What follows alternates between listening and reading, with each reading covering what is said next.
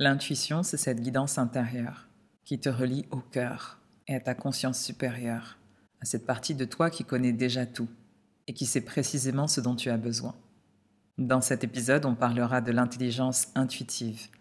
On verra comment la développer et l'utiliser dans le domaine professionnel et personnel pour atteindre un haut niveau de performance et de conscience.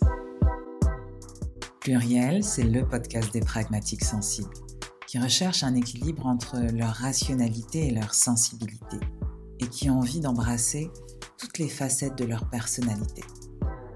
Ici, tu trouveras des outils pour développer ton intelligence spirituelle et ton leadership conscient.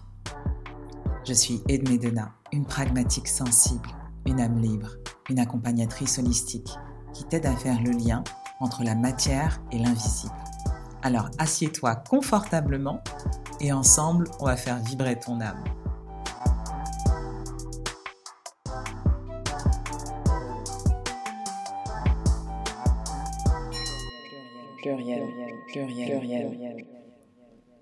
Avant de commencer cet épisode, j'avais envie de te dire, comme à l'accoutumée, que je vais te proposer une grille de lecture pour t'accompagner dans ton propre chemin d'expansion de conscience. Je te rappelle que chaque chemin de développement personnel et spirituel est différent. Dans cet épisode, je te propose de prendre ce qui résonne en toi pour enrichir tes perceptions et ouvrir une réflexion personnelle sur le sujet. Je t'invite à faire preuve de discernement et comme tu verras, ton intuition, ton corps, ton cœur te parlent à longueur de temps pour t'indiquer le chemin de ta vérité personnelle. Alors observe-les, écoute-les et décide par toi-même ce que tu souhaites faire de ces enseignements pour ouvrir le champ des possibles et devenir un leader conscient, le leader de ta propre vie, pour ensuite rayonner de ta lumière auprès de tout ton entourage et de ton environnement. Parce qu'il n'y a rien de plus beau qu'une âme libre, une âme souveraine. Aujourd'hui, j'avais envie de te parler de notre relation à l'intuition et de l'impact qu'elle a eu dans ma prise de décision, tant au niveau personnel que professionnel. Et avant de te parler de l'intelligence intuitive, on va se demander ce qu'est l'intuition. Comment vous la définiriez-vous? Albert Einstein disait que le mental intuitif est le don sacré et le mental rationnel un serviteur fidèle. Et nous avons créé une société qui honore le serviteur et qui a oublié le don. Alors cette citation d'Einstein, c'est une très belle illustration de notre monde qui fonctionne à l'envers. Je vous en ai parlé dans l'épisode précédent. Un monde où on fonctionne en dépit du bon sens. On ne met plus notre don à l'honneur et on honore le serviteur, l'outil que peut représenter le mental. Et en partant de la vision d'Einstein, on peut en déduire trois choses sur l'intuition. La première, c'est que l'intelligence intuitive et l'intelligence rationnelle sont complémentaires et doivent être utilisées ensemble. La seconde, c'est qu'il y a une sorte de mésusage de l'intuition par notre société. On ne l'utilise pas comme il faudrait, c'est-à-dire comme une source d'information première avant l'intelligence logique. La troisième, c'est que l'intuition est un don, une faculté dont dispose tout humain. On peut aussi aller voir du côté de Descartes qui nous dit que l'intuition, ce n'est pas le jugement trompeur d'une imagination, mais plutôt la conception d'un esprit pur et inventif. Une conception si facile et si distincte qu'aucun doute ne reste sur ce que nous comprenons. En partant de cette vision de Descartes, on peut en déduire trois choses sur l'intuition. L'intuition est différente de l'imagination. L'intuition est une source d'information à l'état brut, à l'état pur, comme si nous avions une information provenant de la source. Et pour finir, l'intuition apporte de la clarté et non de la confusion. Et enfin, je finirai par les paroles de l'essayiste québécois Jean-Charles Harvey qui disait que l'intuition est une force mystérieuse qui explique pourquoi les hommes sans pensée, sans culture, sans aucun bagage de connaissances que leur petite spécialité, prennent spontanément la meilleure décision. De là, on peut en déduire plusieurs choses sur l'intuition. L'intuition, c'est une chose innée chez l'homme, qui est directe, immédiate. Et l'intuition nous apporte la guidance nécessaire pour prendre les meilleures décisions pour nous.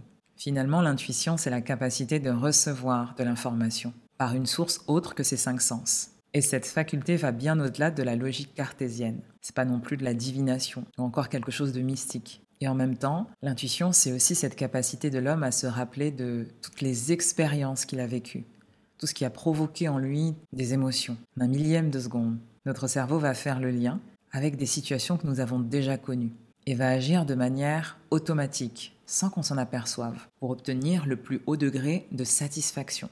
Et on va aussi voir que sans expertise et dans des situations qui sont complètement inconnues, l'intuition va aussi fonctionner.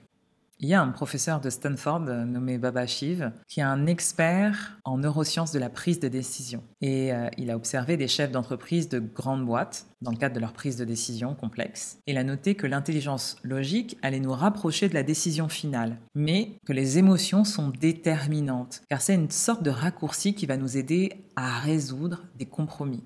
Et quand on est face à un compromis difficile, il convient d'écouter son instinct. Donc l'intuition, c'est le sixième sens qui nous permet de recevoir de l'information provenant de plans supérieurs. C'est un mode de réception subtil et c'est aussi un mode de connaissance de ce qui est bon pour nous à n'importe quel moment. Alors pourquoi utiliser son intuition? Parce que c'est une guidance interne, couplée au discernement, c'est une capacité aussi à regarder les choses avec le cœur et de déterminer ce qui est vrai pour nous, ce qui est juste et cela nous permet d'aller directement à l'essentiel. On peut l'utiliser pour des choix de vie importants ou simplement pour avoir des informations sur des choses qui nous intéressent. C'est aussi un canal qui permet d'avoir accès à une plus grande créativité. Et c'est pour ça que les artistes, les inventeurs sont à l'écoute de leur intuition et se laissent guider par elle. Et dans ce que je viens de vous dire, il y a un point essentiel quand on découvre son intuition et qu'on souhaite la développer, c'est le discernement.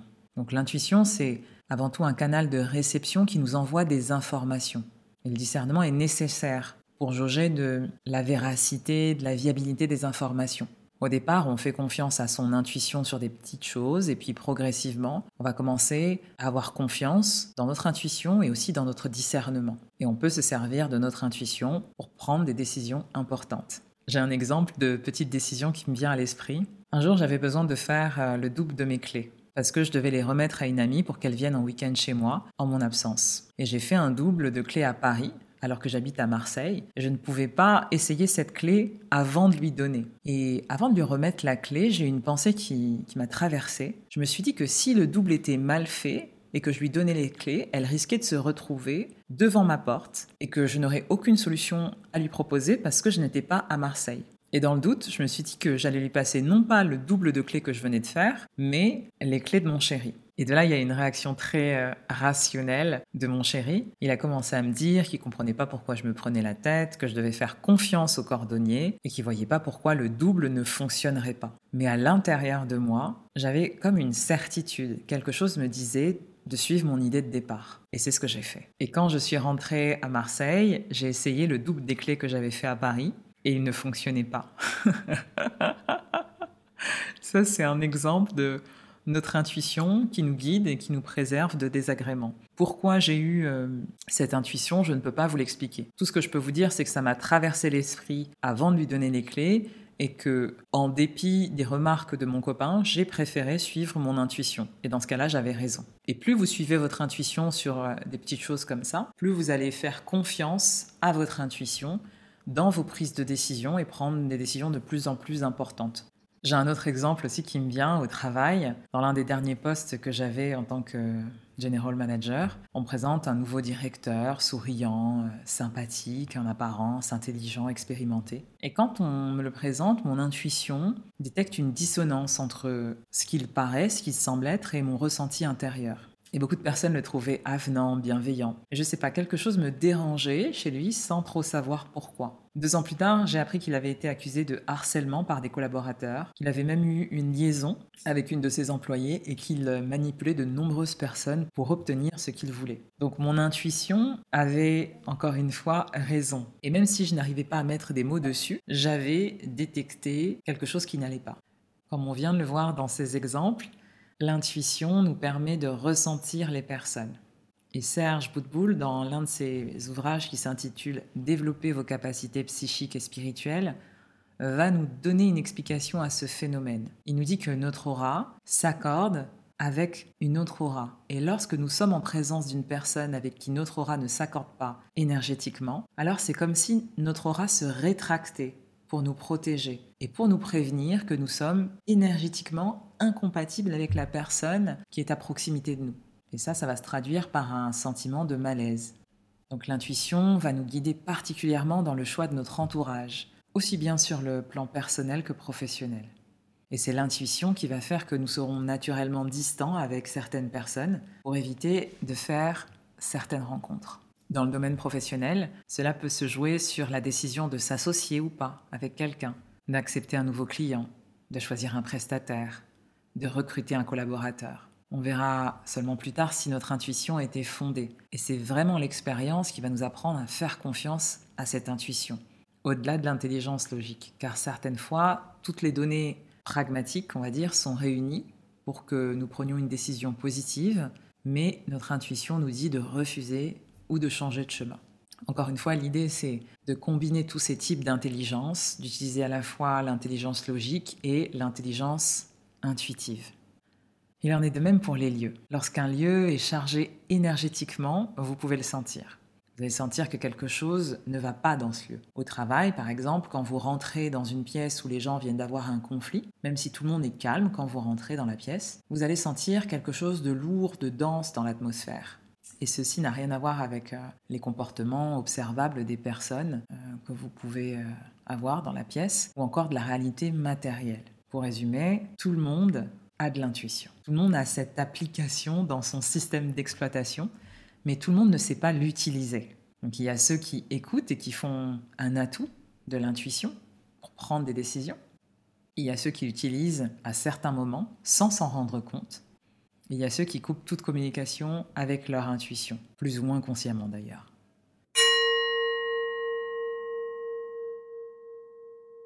Alors cette intuition, comment elle se manifeste concrètement?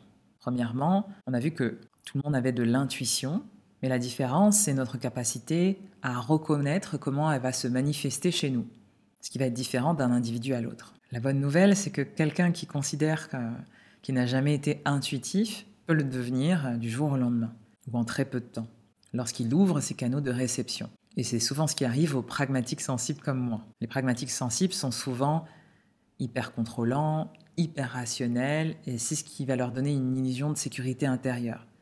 Donc ils vont se couper de leur sensibilité, et l'intuition en fait partie. Et pour le pragmatique sensible qui est sous stress, l'intuition peut apparaître comme un danger, car elle peut amener des choses qu'il ne contrôle pas. Et plus le pragmatique sensible sera aligné, plus il sera dans l'accueil de cette intuition.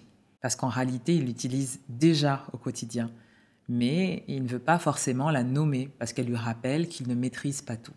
Et avant de vous parler de la manière dont peut se manifester votre intuition, j'aimerais vous parler de l'intuition sous le prisme de la physique quantique, car c'est une conception qui est un peu différente des choses et qui est assez intéressante pour enrichir votre réflexion. Et j'adore aussi cette conception, donc euh, je prendrai vraiment plaisir à vous en parler. Alors, la physique quantique, elle a une conception immatérielle de la conscience, c'est-à-dire que notre conscience n'est pas logée dans notre cerveau, pour la physique quantique. Selon cette théorie, notre cerveau n'est qu'un récepteur. C'est un peu comme si notre cerveau était un téléviseur et que la conscience serait euh, une chaîne ou une émission télé que le téléviseur allait capter. Et ce que nous dit la physique quantique, c'est que ce n'est pas parce qu'il n'y a plus de courant et que le téléviseur s'éteint, que les chaînes télévisées ou les émissions n'existent plus. Et donc pour eux, on pourrait se connecter avec un autre téléviseur, à un autre endroit du monde, un autre moment, avec le bon décodeur, pour capter notre chaîne ou notre émission préférée. En d'autres termes, ce n'est pas parce que notre cerveau ne fonctionne plus ou que notre euh, vie arrive à sa fin que notre conscience n'existe plus. Et dans le cadre de la physique quantique, notre conscience peut se balader en dehors de notre corps. D'où toutes les expériences de mort imminente qui ont été relatées par des gens euh, qui ont eu ce type d'expérience, d'où les personnes qui communiquent avec les défunts, et aussi la vision à distance. C'est-à-dire que notre conscience se connecte à des faits passés ou futurs, parce qu'il n'y a pas de linéarité du temps pour la physique quantique. Le temps n'existe pas. Tout se passerait en même temps dans des univers parallèles. Et cette technique de vision à distance, on l'appelle le remote viewing, c'est une technique qui est très sérieuse, qui a été inventée par les services secrets américains pendant la guerre froide. Et à Paris, on a un institut qui est spécialisé dans ça c'est l'Institut Iris, qui est dirigé par Alexis Champion et Alexis Tournier, et qui organise tous les ans des sessions accessibles à tous qui visent à développer notre intuition et à utiliser le remote viewing. Et dans quelques mois, je vais passer une semaine avec eux pour me former à ça, au remote viewing. Je suis hyper contente, je suis hyper excitée. Et donc, pour la physique quantique, le monde serait un grand champ d'information et d'énergie. Et notre conscience n'aurait qu'à se connecter à ce cloud géant où il y a énormément d'informations pour capter les infos dont on a besoin. Et dans ce cadre, l'intuition, c'est juste la connexion Wi-Fi qui permet de se connecter au cloud et d'aller chercher des informations. Donc il n'y a pas de magie, c'est juste un champ d'information et une connexion à ce champ. Voilà pour l'intuition par rapport à la physique quantique. Globalement, on peut dire que l'intuition se manifeste sous cinq formes différentes. La première, c'est la pensée. Elle peut apparaître sous forme de pensée. On entend une voix dans notre tête. La seconde, c'est un sentiment fort, une conviction intérieure qui s'installe. La troisième, c'est le ressenti corporel. La quatrième, les rêves et les rêveries éveillées. La cinquième, ce sont les images, les sons, les mots, tous les messages qu'on peut trouver dans notre environnement, dans notre quotidien. À ce stade, je vous invite à vous demander sous quelle forme apparaît votre intuition. Mais votre intuition vous apparaît sûrement sous une forme particulière. Pour moi, elle apparaît sous forme de pensée, dans les rêves et sous forme de conviction. C'est principalement comme ça que je rencontre mon intuition. Et plus vous connaissez la manière dont vous fonctionnez et dont vous vous reliez à cette intuition, plus votre intuition va prendre de la place et va être présente dans votre vie et pourra vous guider dans votre prise de décision. D'ailleurs, c'est tout l'objet de l'intelligence intuitive, qui est le fait de reconnaître son intuition, de l'accueillir, de l'accepter et de la mettre au service de sa prise de décision. Donc l'intelligence intuitive, c'est le fait d'utiliser son intuition comme un outil de guidance personnelle pour regarder le monde en allant au-delà de ses cinq sens. Je vais vous partager quelques exemples d'intelligence intuitive dans la prise de décision. Prenons le cas d'une intuition qui arrive sous forme de sentiment ou de conviction intérieure, voilà, qui arrive soudainement. Dans ce cas, je pense à l'histoire de Boris Cyrulnik, qu'on ne présente plus, qui, dans son dernier livre, raconte que pendant la Seconde Guerre mondiale, il avait 6 ans. Il se fait euh, arrêter avec d'autres personnes et enfermer dans une synagogue. Et l'objectif, bien entendu, de cette arrestation, c'est la déportation. Bon, personne ne le sait. On demande à tous les enfants de se regrouper et de s'asseoir sur une couverture, mais Boris sent que quelque chose n'est pas juste. Et intérieurement, ce qu'il ressent, c'est que rester dans ce groupe, c'est être en danger. Il sent qu'il ne doit pas écouter cette femme qui s'occupe des enfants. S'il veut récupérer sa liberté, il doit fuir. Alors il va tenter plusieurs fois de fuir pour écouter son intuition, mais il va se faire rattraper plusieurs fois et se faire battre. Et puis la dernière tentative, fort heureusement, fonctionne. Et il va se cacher pour se mettre à l'abri. Et l'histoire prouve que son intuition était juste, car Boris Cyrulnik sera l'unique survivant de toutes les personnes qui se sont fait arrêter ce jour-là. Malheureusement, elles ont toutes été assassinées. Il y a aussi l'intuition sous forme de pensée. Et là, j'ai un autre exemple qui me vient, c'est celui de l'histoire de la dirigeante du groupe Ballot Flurin, qui est un groupe de cosmétiques et de produits bio. En juillet 2019, six mois avant le Covid, cette dirigeante va réunir ses équipes de manière euh, exceptionnelle et elle va leur proposer un sujet qui paraît surprenant à cette époque et qui est Préparons-nous aux crises sanitaires. Et là, c'est un sujet étonnant puisque la pandémie n'a pas encore commencé. Et donc, elle va demander la modification de tous les circuits logistiques, elle va relocaliser des fournisseurs. L'histoire, on la connaît. En février 2020, six mois après, la Covid-19 arrive et son entreprise est prête à faire face à la pandémie. Et ça doit être une des rares PME qui fait 40% euh, sur son CA en 2020. Comment elle l'a fait? Bah, Elle a senti cet événement venir. Son intuition était fiable, précise, et elle avait suffisamment d'acuité pour écouter son intuition et pour prendre des décisions stratégiques pour l'entreprise.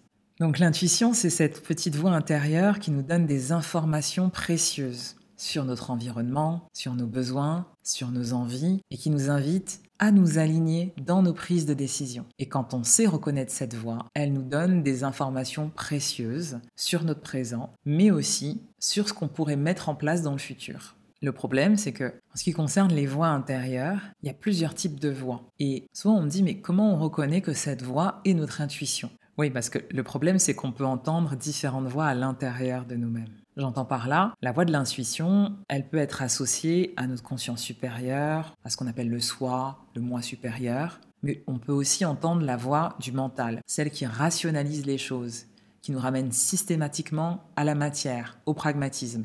Et ça, ce n'est pas de la voix de l'intuition, mais on l'entend quand même dans notre tête. Il y a aussi la voix du saboteur interne, et cette voix va systématiquement nous amener vers un dialogue interne qui est dévalorisant qui va nous amener à douter de nos capacités, de nos talents. Elle peut aussi nous empêcher d'être pleinement nous-mêmes et de nous accepter avec amour. La voix interne, elle peut aussi être connectée à quelque chose d'extérieur à soi. C'est le cas quand on est clairaudient. Et dans ce cas, la voix qu'on entend, ce n'est pas la voix de son moi supérieur, ni celle de son mental, ni celle de son saboteur interne. Mais elle est vraiment liée à de la clairaudience, au développement de capacités extrasensorielles, et qui permet de se connecter à sa conscience ou à d'autres consciences au niveau astral. Et dans ce cas, on peut mettre énormément de choses derrière cette voix intérieure. Et dans le cas de la clairaudience, la voix qu'on entend à l'intérieur de sa tête peut être énormément de choses. Le Saint-Esprit, Dieu, des guides, des anges, ou encore la connexion euh, au bas astral, à des entités. Donc là, votre interprétation, elle va dépendre de votre cadre de référence. À vous d'en juger.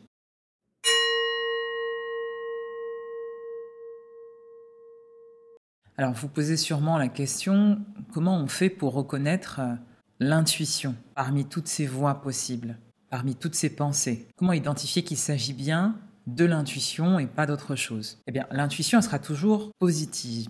Elle n'aura jamais un discours dévalorisant pour vous-même ou pour les autres. Elle ne vous mettra jamais en danger. Elle ne vous poussera pas à mettre quelqu'un non plus en danger. Bien au contraire, la voix de l'intuition, vous allez ressentir un sentiment de paix, parfois de, aussi de neutralité. Bien souvent, elle apporte quelque chose de nouveau. Elle vous montre une réalité qui n'existe pas, c'est-à-dire à avoir une perception qui est plus accrue de la réalité ou de quelque chose qui pourrait se passer. Elle va vous apporter des solutions, des informations pour améliorer votre présent vous faire voir des choses que vous pourriez mettre en place dans le futur et que vous n'aviez jamais envisagées. Autre chose, les informations que nous envoie notre intuition pour nous prévenir d'un danger ne sont jamais brutales ou traumatisantes. Pourquoi? Parce qu'il y a des mécanismes de protection qui vont se mettre en place au niveau de notre psychisme et notre inconscient, qui fait que les informations de notre intuition vont arriver codées sous forme de symboles, d'images pour qu'on puisse prendre le temps de s'adapter et de les décoder à notre propre manière. Donc quand vous faites des rêves qui sont très brutaux, très angoissants, là ce sont vos peurs qui parlent. Exception faite des personnes qui sont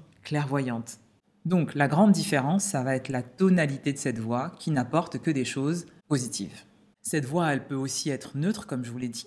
Pour vous prévenir d'un danger, vous allez avoir une pensée qui vous amène à vous rétracter sur quelque chose, mais l'intention et l'énergie qui sera derrière cette pensée, ce ne sera pas une énergie de peur.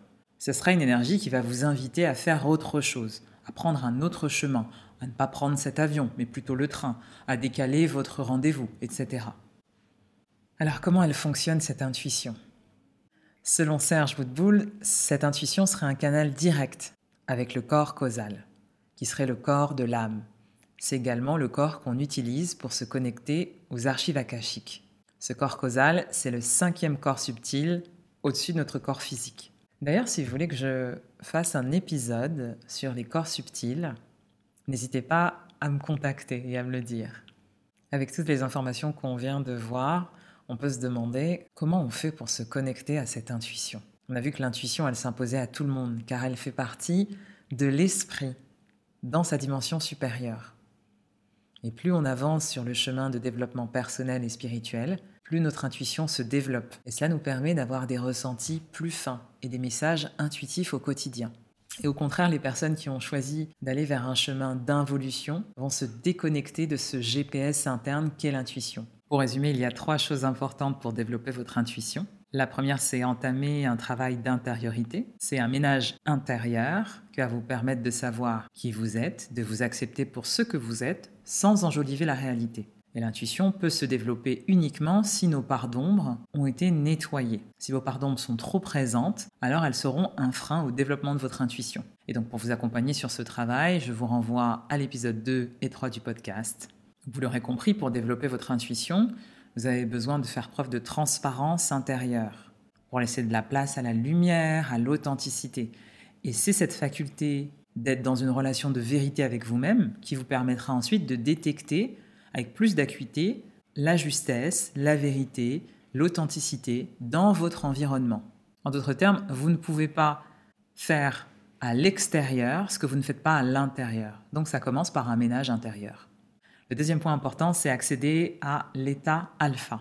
Les gens intuitifs fonctionnent dans un état cérébral qui se nomme l'état alpha. Ça veut dire que leurs ondes cérébrales sont entre 7 et 14. Ils sont connectés au cœur, à leur ressenti intérieur qui va les guider et qui va faire que leur mental sera moins présent. Et on peut être en permanence, on peut rester en permanence dans cet état intuitif, un état où on se focalise sur nos ressentis intérieurs, tout en utilisant l'intelligence logique quand on en a besoin. Parce que je vous le rappelle, les deux modes de perception, les deux types d'intelligence sont bel et bien complémentaires. On ne doit pas choisir entre les deux.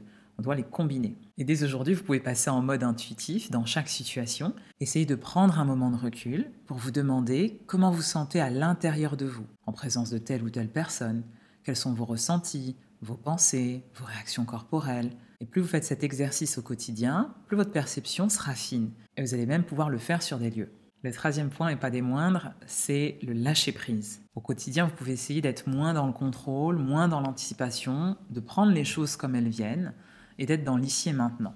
Et si vous n'arrivez pas du tout à le faire, commencez par le faire sur vos jours de repos. Et puis progressivement, vous allez le faire sur les jours de la semaine, au travail, et prendre des décisions au fil de l'eau en fonction de ce qui arrive dans la journée, sans vous stresser. Et vous allez voir qu'en commençant par de petites choses, finalement, vous allez l'étendre à des domaines de votre vie et pouvoir prendre des grandes décisions en vous basant sur votre intuition et sur ce qui arrive au quotidien, en faisant confiance à votre ressenti intérieur. Donc ce lâcher prise, c'est vraiment un terrain fertile pour le développement de votre intuition. Il vous reconnecte à une sorte de paix intérieure qui constitue les prémices de l'état alpha. Alors peut-être qu'en entendant ces trois points, vous vous dites, mais attends, moi je connais des personnes qui sont très intuitives et qui ne réunissent pas ces trois points. Donc le chemin d'intériorité de nettoyage émotionnel, l'état alpha et le lâcher prise. Eh bien la réponse est oui. Vous pouvez avoir un profil intuitif sans, être, euh, sans avoir ces trois points dans votre vie. Mais il y a une différence entre se connecter à son intuition et développer son intuition pour en faire un véritable atout et l'utiliser comme un GPS interne. Si vous ne respectez pas les trois conditions, vous pouvez vous connecter à votre intuition, mais votre mental prendra le dessus.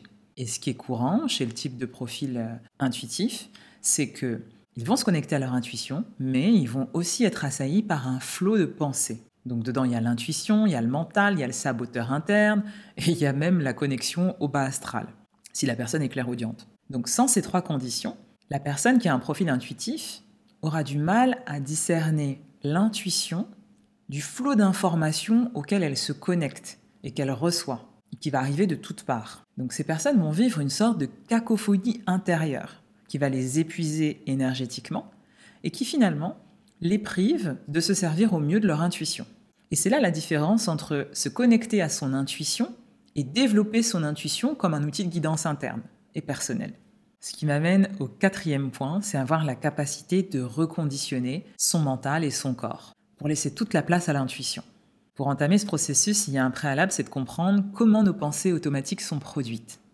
Et ce qui fait que le mental va prendre le dessus, va produire des réactions corporelles, des émotions désagréables. Et vous l'aurez compris, ce sont des interférences qui vont empêcher votre intuition de se développer et de prendre la place qui lui revient. C'est la raison pour laquelle on va s'arrêter un instant pour décortiquer ce qui se passe lors de la production de pensées automatiques. C'est ce qu'on appelle la boucle psycho-émotionnelle. De manière schématique, nos pensées vont produire des émotions qui sont conformes à nos pensées. Et puis ces émotions vont créer des nouvelles pensées qui vont elles-mêmes créer de nouvelles émotions, comme une boucle qui se crée à l'infini. Et vos émotions sont des archives de vos expériences passées. Et si vous n'arrivez pas à les transcender, alors cette boucle psycho-émotionnelle va vous maintenir dans le passé et va vous empêcher de jouir du présent et va entacher votre futur. Donc L'important, c'est de comprendre aussi que notre corps va suivre notre mental et nos émotions. Ce qui veut dire que votre corps aussi sera ancré dans le passé, dans ces émotions du passé.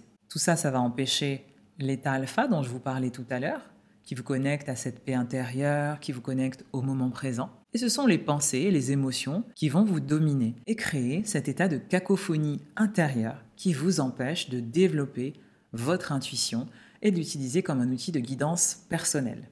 Donc cette boucle émotionnelle qui vous maintient dans le passé et qui va vous maintenir dans des émotions de peur, de colère, d'anxiété, de tristesse, de haine, des énergies qui sont basses, ça va bloquer la circulation de votre énergie vitale à l'intérieur de votre corps, au niveau des chakras inférieurs. Donc le chakra racine, le chakra sacré et le plexus solaire.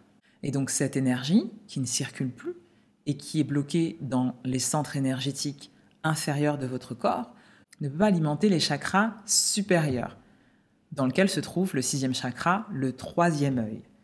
Qui est le berceau de votre intuition, qui est lié à votre corps causal, hein, le corps subtil qu'on a vu tout à l'heure, qui est le berceau de l'âme et qui est celui auquel on se connecte euh, quand on veut accéder aux annales akashiques.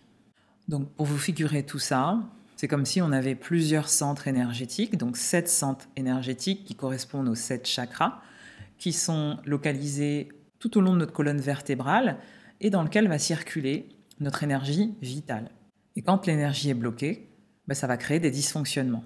Déjà, votre taux vibratoire sera bas, et donc ça va avoir un impact sur vos pensées, sur votre physique, sur votre santé physique et sur votre santé mentale.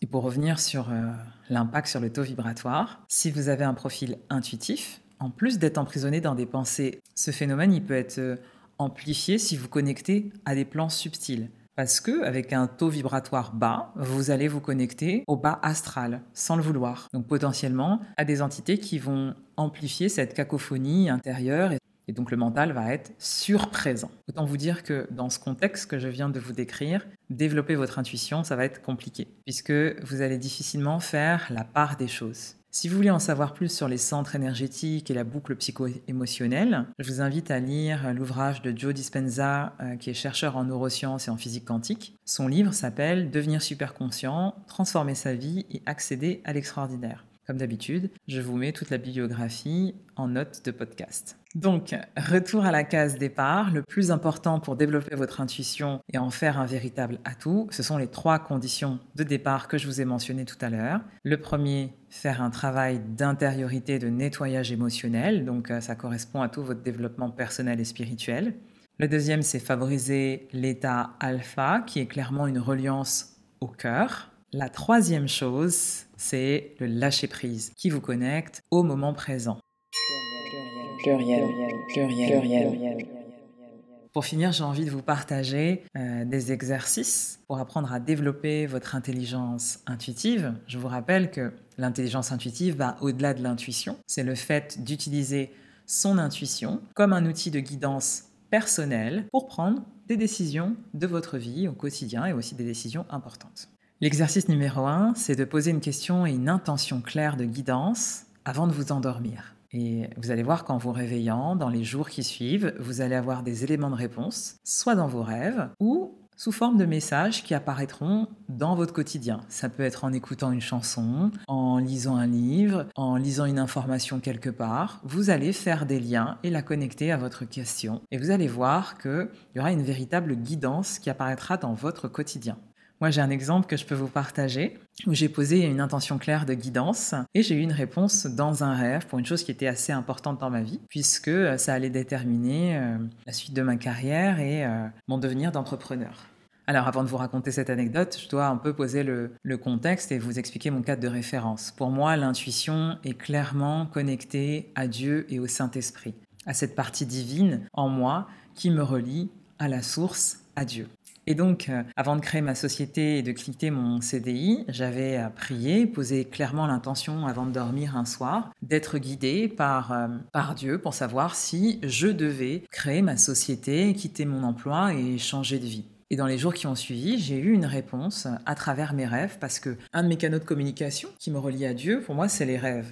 Et j'ai fait un rêve et en me réveillant ce jour-là, j'ai su que j'avais eu une guidance et j'avais une sorte de certitude, une sorte de paix intérieure qui m'a amené à prendre une décision de quitter mon emploi pour faire le métier que je fais aujourd'hui. Dans ce rêve, il y avait plusieurs éléments. J'arrivais à un endroit et mon bureau était dehors, sur un trottoir, et les gens défilaient pour venir me voir et me demander des conseils. Dans mon fort intérieur, dans le rêve, je me disais mais, mais je peux pas les recevoir ici et je leur demandais de revenir la semaine prochaine. Et j'ai eu une pensée pour Dieu en me disant mais mais Dieu, tu vas pas me laisser ici sur le trottoir, mon bureau est à l'extérieur, l'hiver arrive et ça va être très compliqué, je vais avoir froid, je vais manquer de ressources. Et je ne sais pas comment je vais faire pour conseiller tous ces gens et les recevoir. La suite du rêve, c'est qu'on arrive à cette semaine prochaine et je vois que mon bureau n'est plus sur le trottoir, qu'il commence à neiger, Et je me dis, mais comment je vais faire pour pouvoir conseiller ces gens? Et finalement, dans mon rêve, je rentre dans un immeuble que je ne connaissais pas, dans un appartement que je ne connais pas non plus, un appartement ancien, haussmanien. Et je rentre dans cet appartement et dans le rêve, je sais que j'ai acheté cet appartement et je vois une pièce et je me dis, c'est mon bureau. Et là, j'ai un sentiment de paix qui s'installe en me disant, mon bureau, mon nouveau bureau, ça sera ici, ça sera chez moi.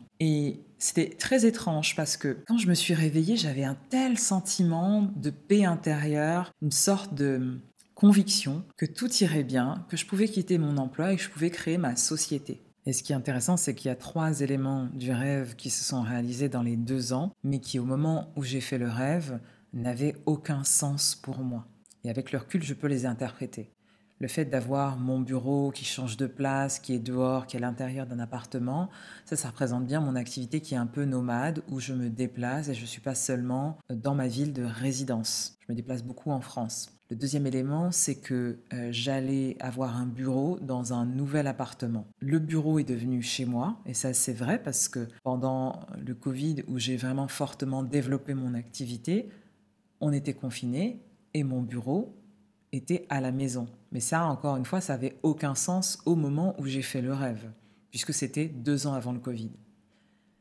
La troisième chose, c'est que mon lieu de résidence, mon appartement, ne serait pas l'appartement où je vivais quand j'ai fait le rêve. C'est pour ça que je voyais un appartement que je ne connaissais pas. Et euh, ça, ça a du sens aussi parce que à l'époque où j'ai fait le rêve, j'étais mariée et quand j'ai commencé mon activité, j'avais divorcé, donc j'avais trouvé un nouvel appartement. Et pareil, deux ans auparavant, je ne pouvais pas le savoir, il n'y avait pas de prémisse de divorce. Voilà. Et il y a autre chose aussi, c'est cet hiver qui a l'air inquiétant. En février 2020, quand j'ai commencé à vraiment développer mon activité, c'était le début de la pandémie. Effectivement, l'hiver était plutôt anxiogène, même si j'ai réussi à développer mon activité parce que la pandémie commençait et qu'on était dans un contexte mondial qui était stressant, angoissant et qui n'était pas propice à être optimiste. Donc il y a tous ces éléments-là du rêve qui sont réalisés sur les deux ans. C'était vraiment impossible pour moi de les interpréter au moment où j'ai fait le rêve. Et je me suis basée seulement sur ce ressenti de paix intérieure de conviction intérieure qui venait euh, confirmer euh, ma guidance interne.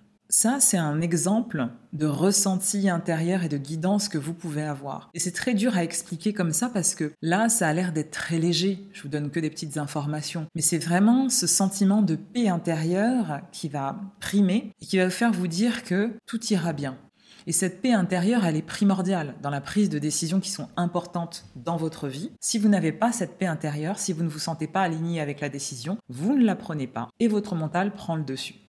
Donc voilà pour le premier exercice. Ce que je peux vous dire, c'est vraiment essayer. C'est un exercice hyper facile. Vous le faites avant de dormir et vous demandez des informations sur quelque chose, une décision que vous voulez prendre. Et vous allez voir que à tous les coups, vous aurez une guidance qui va apparaître sous différentes formes en fonction de votre canal de perception. Parce que je vous le rappelle, chacun a son canal. L'exercice numéro 2, c'est la méditation. Pour apprendre à ne pas vous perdre dans vos pensées et apprendre à reconnaître votre mental, c'est important de méditer, de prendre ces temps de recul. Alors il y a différents types de méditation. Il y a des personnes qui vont méditer en s'allongeant, en s'asseyant, en faisant de la méditation guidée, d'autres qui vont marcher en pleine nature, d'autres qui vont cuisiner aussi, pouvoir faire taire le mental. Voilà, vous avez différentes manières de méditer, à vous de trouver la vôtre, ce qui vous convient. En tout cas, ce que je peux vous dire, c'est que la méditation ne s'arrête pas au fait de s'asseoir en tailleur, dans le silence et en restant dans son intériorité. Il y a vraiment énormément de manières de méditer. Le troisième exercice, c'est de scanner l'énergie des personnes et des lieux en observant vos ressentis et vos réactions corporelles. Vous allez voir, c'est un exercice très puissant que je vous ai proposé tout à l'heure et que je vous rappelle ici parce que c'est un des plus simples, mais qui va vraiment développer votre intuition au quotidien. Le quatrième exercice, c'est de marcher dans la rue et de suivre votre intuition pour emprunter des chemins différents pour aller à vos destinations habituelles. Donc l'idée, c'est vraiment de suivre son intuition pour savoir quel chemin prendre et observer tout ce qui se passe pendant ce nouveau trajet. Et vous verrez que votre intuition est à l'œuvre et vous réserve de belles surprises. M'en direz des nouvelles. Et le cinquième exercice, il est un peu plus large. Ça va être de développer vos cinq sens de manière générale et au quotidien car vos cinq sens sont les portes par lesquelles vous allez vous connecter à votre sixième sens. Plus vos cinq sens seront développés, plus vous aurez de chance de vous connecter à votre sixième sens.